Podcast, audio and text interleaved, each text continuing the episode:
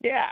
Yeah, let's do it. Ladies and gentlemen, joining me on the line. Yeah, yeah, everybody. Hey, what's going on? We got the uh, Turd Ferguson in, in the first two seconds. Norm Macdonald be praised. Uh, ladies and gentlemen, joining me on the line as he does every week on the show, it is Mike Reyes from cinemablend.com, a real flesh and blood reviewer of movies and critiquing of movies. Criticer, critic, critic, just critic of movies? Critic, critiquer, maybe. Yeah, critic, a movie critic. Yeah, movie critic, movie, you know, report, journalist, uh, Guy. entertainment journalist. He does things. Yeah. He does the things with the writing and the mouth hole and all that. Uh, Mi- Mike, we got a big week for us uh, this week. As uh, a little bit of this, a little bit of that. Uh, let's let's get into it. Uh, the movie that's coming out this week that's kind of on everybody's radar, and there may be more. There may be some time travel at the end of this. I'm not sure. Uh, but Five Nights at Freddy's is coming out this week. Yeah. Uh, based off of the wildly popular video game and a movie that has taken a little, like roughly around a decade to actually get made. Like there is a wildly complicated story behind the making of this movie and the and like this. It shifted studios. You had Chris Columbus, who's the director of uh, was he the director of? He was the director of Home Alone. Yeah, in the first two Harry Potters, he was involved in this at one point. It's it's just kind of crazy that we are finally here with a Five Nights at Freddy's film on our doorstep. I legitimately thought this movie had already happened or there had been a different version of it. Like, I don't know much about Five Nights at Freddy's. Well, the basic gist of it is it is it, the games are set at a pizza parlor, uh, Freddy Fazbear's Pizzeria, and it's like a Chuck E. Cheese sort of deal. The thing is, uh, what if kids died at Chuck E. Cheese and uh, animatronics were involved somehow? And what if the animatronics could move and and and claim victims? Oh boy. I was just I just pulled up the Wikipedia. Like film ad- adaptation began in April of 2015. Well, probably the, the development process began Yeah. in 2015. But Yeah, that's Warner a Brothers long time. Warner Brothers was originally going to do this, Yeah. and then it jumped over to Universal and Blumhouse, and you know Blumhouse got it done, and uh, you know they work with Jim Henson's Creature Shop to develop develop the animatronics. Small little plug here, uh, my side podcast Overdue Rentals. We got Lyn Moncrief, the cinematographer from the film, to talk with us. Oh, cool. And Matthew and I talked with him about the movie Lost Souls as the overdue rental. And that dude was so much fun to talk with. Oh, that's awesome. I, all right, so and and just for so people know, uh, links to Overdose Rentals are at the bottom of the page. So if you want to check it out, please do so. They would greatly appreciate it. Mike Reyes uh, from Cinema Blend and uh, your buddy, and I can't think of what his name is. Matthew Sheckman. There you my go. co-host on Overdue Rentals. And we have a B-Sox episode, which is a lot of fun. Yeah, we I did. highly recommend. We did Memoirs of an Invisible Man, didn't we? Yeah, we did. I was just going to say that. that was a lot of fun because that movie, like, it's rare that you could spend like you know half hour, forty five minutes on one movie. You know. Yeah, especially a movie like that, because a lot of people just, again, it was on overdue rentals for a reason. A lot of people probably don't remember that it even existed, much less that it was a Chevy Chase movie or that Sam Neill gives a wonderful villainous performance Yeah. in it. No, there's a lot of good in that movie. Anyways, um, I want to come on again sometime, just so you know. Oh, you are more than welcome to come back on the show. We're going to have to set that up because I think we're looking to sort of get our next batch of guests booked. And of of course, you are more than welcome Like- to come back on. Like Demolition Man or something would be fun. Do oh, not only do I think that is on my list, but this is the 30th anniversary of Demolition Man this year. Oh, it's such a Simon says. Uh, Mike Reyes from cinemablend.com on the line with me. All right, so uh, Five Nights at Freddy in general, I, I imagine there's going to be a lot of people interested in this because of the video game. Will it live up to that? I don't know. Video game movies seldom do, but this is one of those ones. This might be kind of cool. This might turn into something good. I really hope so. Uh, I don't. I, I have to double check when the embargo is because people have seen it. In fact, Matthew saw it to prep for the show. Matthew said that well, he was like eh about the movie, but he gave it credit for the fact that he thinks it looks fantastic and Okay. that it should be see, it should be seen in a movie theater. But he also said that it was darker and more depressing than he thought it was going to be. Uh-oh. And that alone has me excited to watch this movie. All right. We'll see what happens with that. You can see it this weekend in uh, theaters and on In Peacock. That's right. So Which is really weird. Like I I don't know why they do that with their big Halloween movies. Like they did it with with the Halloween trilogy and now they're doing it with Five Nights at Freddy's. You could have done that with Exorcist Believer. uh, Mike Reyes from Wow. cinemablend.com on the line with me right now. Is that kind of it for movies out this weekend? Uh, there is a movie that is premiering on Netflix this weekend that I am uh, going to be watching after we're done recording here because I'm, I'm also writing a review for it. Okay. Uh, Netflix's Pain Hustlers. Oh, okay. What's that about? Uh, it's basically about the opioid. It's inspired by the opioid crisis, Oh, wow. and it, it stars uh, Emily Blunt and Chris Sold. Evans. Sold. Uh, yeah, Emily Blunt, Chris Evans, Evans, Catherine O'Hara, Andy Garcia. Like your four big leads right there. Oh, that's awesome. And it, Emily Blunt plays Liza, this woman who is in desperate need of a job, and she happens to meet this guy Pete, played by Chris Evans, and he gets her into the world of becoming a pharma rep, and things get wild and weird from that point. Perfect. I and I just let, really like Emily Blunt. Emily Blunt is massively talented. And can I just say that one of the um, still one of my greatest disappointments is that thanks to contractual obligations, she couldn't play Black Widow in the MCU. Yeah. Oh boy. She had to go make Gulliver's Travels because she was still under contract with Fox because she did Devil Wears Prada. Is she in the MCU at all? No, but her husband is. For those of you playing along at home, John Oh. Is Emily Blunt's husband, and he was the multiversal variant of Reed Richards in Doctor Strange and the Multiverse of Madness. And a lot of people still want him to be actually cast in that role, but we don't know if that's going to be the case. Yeah. Who knows? Well, at this point, with the multiverse of them owning any everything, it probably could be at some point. It could be, but at that point they they were saying, "Oh, we were just really more doing this to like, you know, give the fans something." And it's like, okay. And as we've seen, they can be very flexible with multiversal variants. Yeah. It doesn't always have to be the same person. Yeah. Yeah. Yeah. Uh, oh, yeah. speaking But of that, time, if you could, this. oh, Uh, no, sorry, you just made me think of it. This is uh, this is the week that uh, the ending of Loki is supposed to be crazy, right? yes, uh, we haven't watched it yet, obviously, because we're on the slow path like everyone Ah, else. We're gonna have to talk tomorrow, aren't we? oh, we're going. Well, because we were. Yeah, we're going to because we were going to talk about Five Nights at Freddy's anyway, and Pain Hustlers, and now we get to talk about Loki because, again, critics got the first four episodes before the fan event and before the the season launch. I chose not to watch them because a I didn't know it was the first four episodes, and b I wanted to watch whatever episodes we got in theaters freshly there. So I missed episodes three and four. I've been on the slow path like everyone else. And this week, from what I've heard, is the cliffhanger that has people yelling at their screens, even though last week was a pretty big cliffhanger. I still think I'm right. I would love to see it, and I don't know if you saw it, but I did write a feature about our two, the two theories that we discussed. Really? Yeah. Oh, yeah. I wrote it that Friday. Why didn't you give me a heads up about it? I don't know. now I got to look this stuff up. I'll send you a link. There you go. Mike Reyes from cinemablend.com on the line.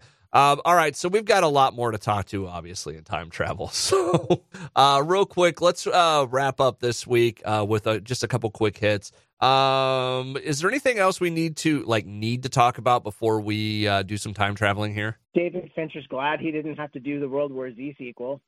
Oh, God, talk about ruining a book, man. Oh. Yeah, that that pretty much sums it up right there. Oh man, you know what? It's 10 years since World War Z this summer. Let's open that wound up because that was a waste of a book. And that was a waste of a book where you have such a good audio book that casts people like Nathan Fillion, Carl Reiner, Alan Alda, Martin Scorsese. Like you have all these people, Mark Hamill, Henry Rollins, like Yeah. all these really good voices and this really good book and you just the concept was laid out right there. You could do an anthology. You could do a, an anthology of episodes that would carry on for a while, and it's someone interviewing people after the the zombie war. There you go, done. this is one of those it's one of those books that proves that something should be a TV series rather than a movie. You know? Yeah. And this is one of the one of the best examples of it. I'm going to tell you right now, anybody that's listening to this, if you get a chance and have never read World War Z before, read it or listen to the audiobook like Mike just said, go do it. It is a fantastic read.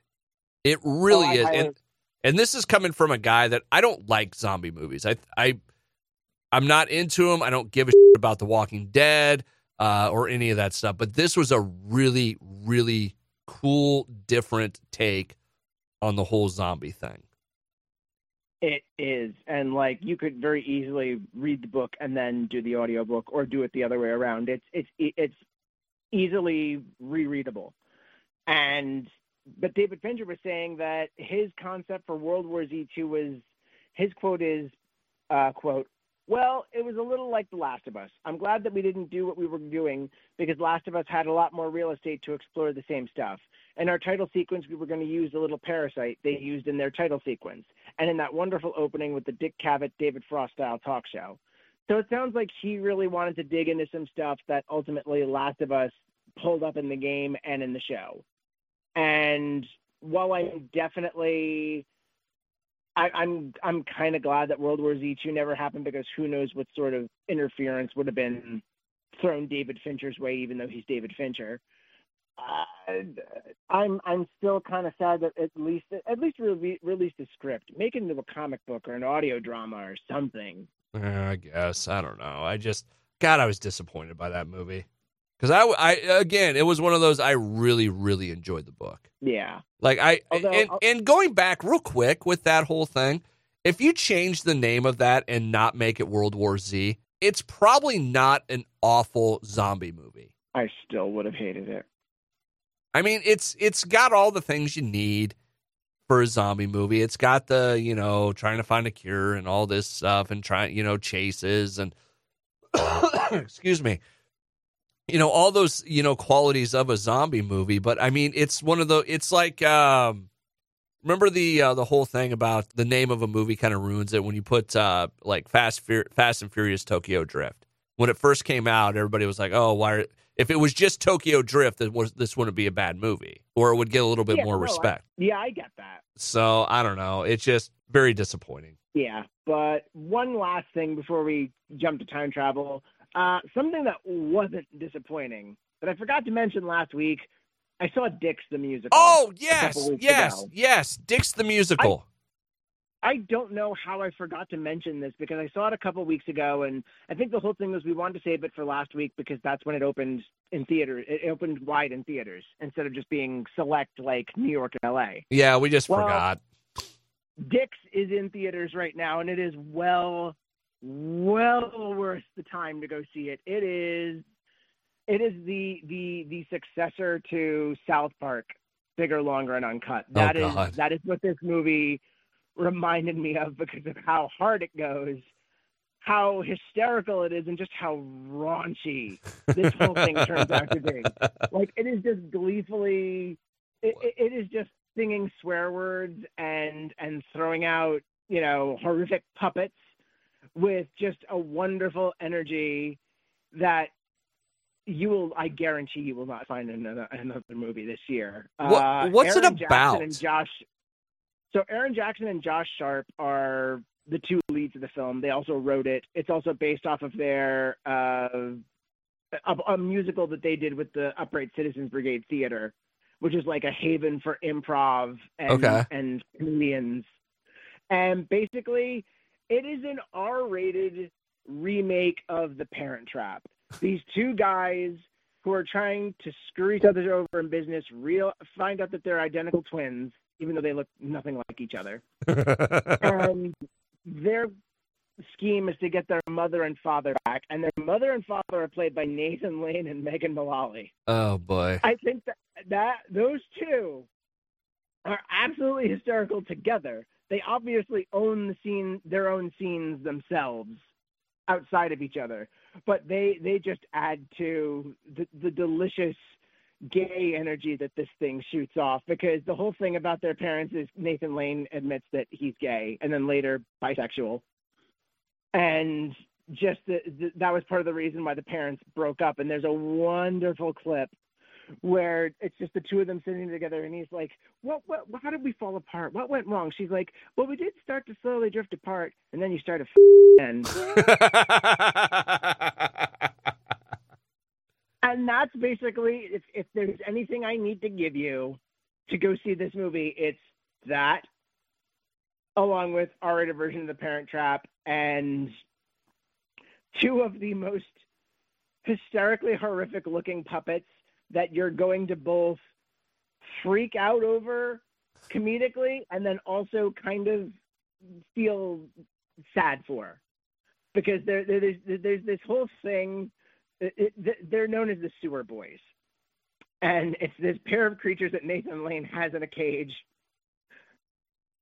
and that's all I'm going to say because you really do need to just experience it fresh Okay. They show them in the trailer, so I'll mention them. I'm comfortable with that. But other than that, the Sewer Boys need to be seen and believed. Dicks the musical needs to be seen to be believed. It is the messed up queer musical that we probably could have used a long time ago, but I am glad it's here now. All right. With that, Mike Reyes from cinemablend.com. We will do some time travel. Uh, we'll be back with the full uh, Friday Night at Freddy's review. Uh, we'll talk Loki. I should be able to watch that tonight, and uh, maybe something else, but whatever. We'll we'll do it. Yeah, we'll I'm do to... time travel. Everybody. Yeah. Yeah. Time travel. Yeah, Time. That's, oh, machines and things pushing you along, and it's Yeah, all of a yeah. sudden you're you're in one place, and then you move to another. You know, all of a I sudden you got a? You got a gig with Charlie Parker, and you know it's it's all right. Yeah, all of a sudden you realize why Sean Connery was so hung up on Trebek's mom. Wow, wow, wow. That's your time travel noise for this week. Ladies and gentlemen, uh, Mike Reyes from cinemablend.com is on the line with me right now as we uh, have time traveled and we are now on Friday and we, we have some disappointing news.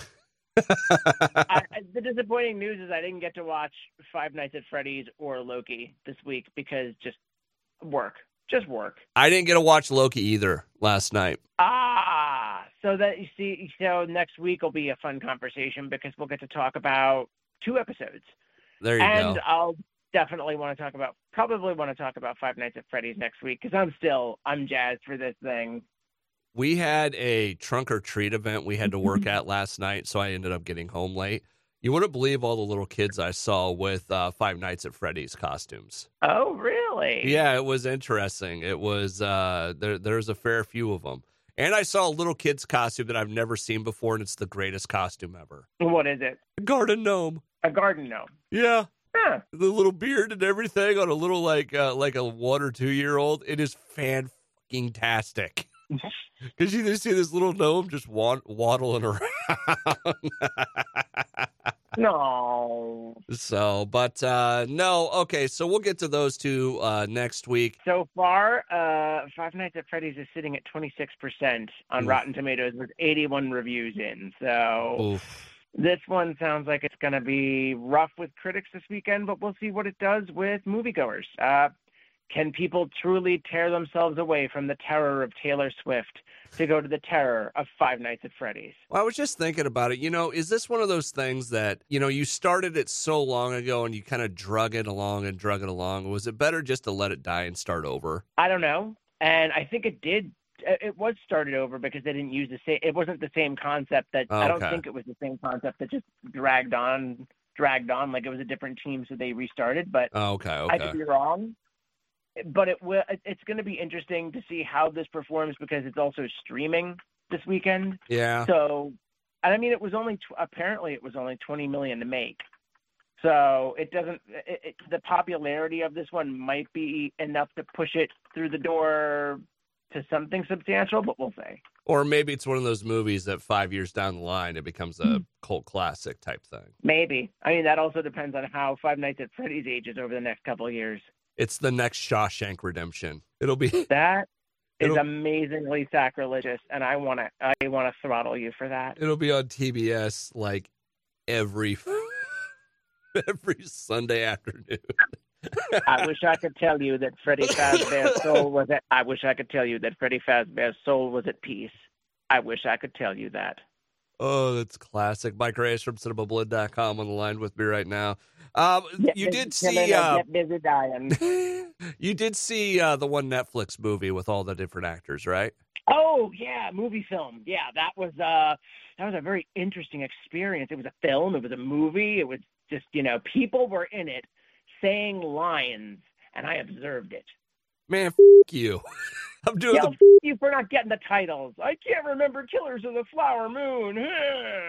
That one was tough for some reason. I don't know why, and I can't explain it. I can tell. Uh, uh, uh, taking away the the mocking, I can tell you why. Because for when I was first going through the title, I thought it was Flowers of the Killer Moon, Yeah. and then it's like, no, no, no, it's Killers of the Flower Moon. Get it right.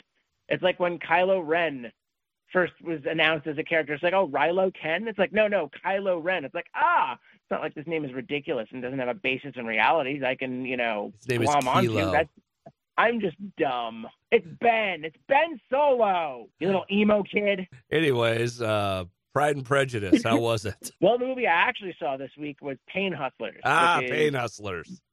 Based off of a nonfiction book about an opioid startup company that it's kind of like another Wolf of Wall Street.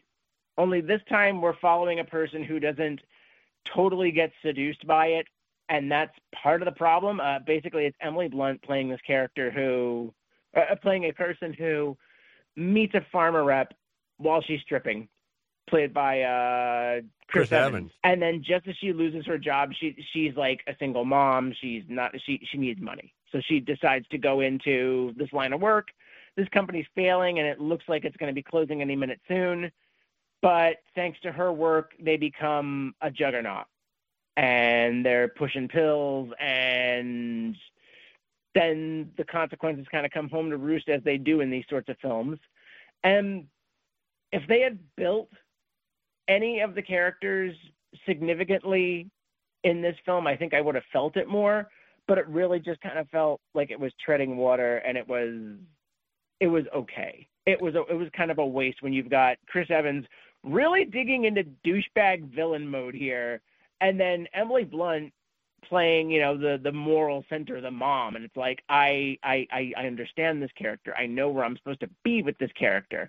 I'm not getting there. That is kind of the consensus. I just uh, I was looking at Wikipedia, and it was like lots of great actors, lackluster. Yeah, I mean, you when you when you have a movie that pairs Catherine O'Hara and Andy Garcia in a scene to like dance together, and you waste that opportunity, what hope is there for you? Uh, I want to go back to the beginning of the movie. What was Emily Blunt doing? She was an encyclopedia salesperson. Ah, yes. Nothing more than I would like to have as an encyclopedia salesman. Yeah, I was waiting for you to like latch onto that. I was just sitting here waiting for you to do that, and and you did not disappoint. Ladies and gentlemen, Mike Reyes from CinemaBlend.com joins us every week to talk about movies and stuff. Mike, Don't mind him; it's the time travel. yes, it's the time travel and it's the getting home late and not being able to watch Loki last night like I want. I called my wife on the way home last night. I'm like, because she's starting to get the sickness that we've had the last couple weeks, you know? Ah, so your wife is down with the sickness. Yeah. Wow. Whoa! Wow. Um, although uh, I did watch Lower Decks last night. I'm. Is it fantastic as always? Because I need to. I need to start watching. You know what? Fully. You know what character they randomly brought back? So Nick Licardo. who's that again? Remember Tom Paris? Yeah. And he was in that episode of Next Generation where Wesley, uh, their class like killed a kid in a uh, uh, piloting accident. I know what you did last Starfleet Academy. Huh? I know what you did at Starfleet Academy. Yeah, pretty much. But anyways, the the character it was the same person that plays Tom Paris was playing this character named Nick Licardo. And when Voyager came along, they were like, "Man, we really want someone like Nick Licardo or uh uh what's his God, I can't think of what his name is. It's Time travel, folks. All the facts get distorted and everything feels. 80. Robert Duncan McNeil. Huh? You you know who that is? Yeah, that's Paris. Yes. He played Nick Licardo in the Next Generation. He was the classmate that took the fall for everybody. Ah. And when they were bringing Voyager around, they were like, boy, we really want someone like Robert Duncan McNeil as Nick Liccardo. Basically, they took that character and changed the name and made it Tom Paris.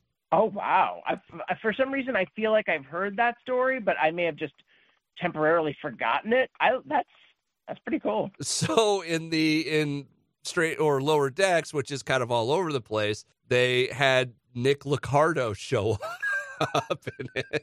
it. It's actually voiced by Robert Duncan McNeil. You know what Lower Decks kind of reminds me of in a way? What? Looney Looney Tunes. A little. They I just have I think it's a little bit closer to like the Family Guy. A little bit I- because it's so out there on some of the stuff. yeah, it's out there, but at the same time, the reason it reminds me of Fam of Looney Tunes is just because it has all of those references and all of those like characters that they'll just jam pack things into a scene, and you've gotta you've gotta really dig through it to find some things. Yeah, it's just it was a really really dumb reveal. the The premise of the episode, they had to go there. Uh, there was different uh, Federation citizens that needed to go be, be picked up, and one was like seven and nine. One was Beverly. It was characters you legitimately know, right? Yeah, And uh, the one goes, "Oh, we get to meet Beverly Crusher." She goes, "No, we're gonna go get grab Nicholas Ricardo." it was just, it was very dumb in a funny way. So, anyways, that that's your review. but I love that, and I'm very like I said, I, I the last episode I saw because the, apparently the only way I've been watching Lower Decks right now is when I go to my friend's house, Yeah, and he'll he'll be like, "Oh, you have to watch this episode. Oh, you have to watch this." the Moopty episode was the last one I watched. I'm actually kind of surprised because uh, Robert Duncan McNeil, he's like he's a, done a lot of directing and like behind the scenes stuff, especially since Voyager. That just feels like a Trek career path. Yeah, Like but that, Star Trek really feels like the sort, a sort of incubator for actors that want to direct, and I guess because you do like you knock out television in in a longer sort of run, and you knock out more in sort of a longer run than a movie. That must be what sort of helps build that skill. It's it's like a callus in a in an actor. So I don't know. I mean, that's that's something interesting. he just hasn't done any directed any of the new Star Trek, which I think is crazy.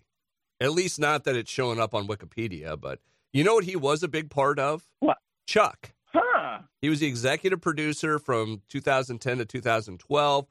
He was the, or excuse me, uh, oh, this is going backwards. He was the director 2017 to 2012, producer 2007 2008, supervising producer 2008 and 2009, uh, co-executive producer 2010, and then executive producer 2010 to 2012. He was a part of 73 episodes of that. Interesting. Can we talk about Mookie now? Mike Reyes from CinemaBlend.com joins me every week on the show to talk about movies. Mike, you have a good weekend. See, you too.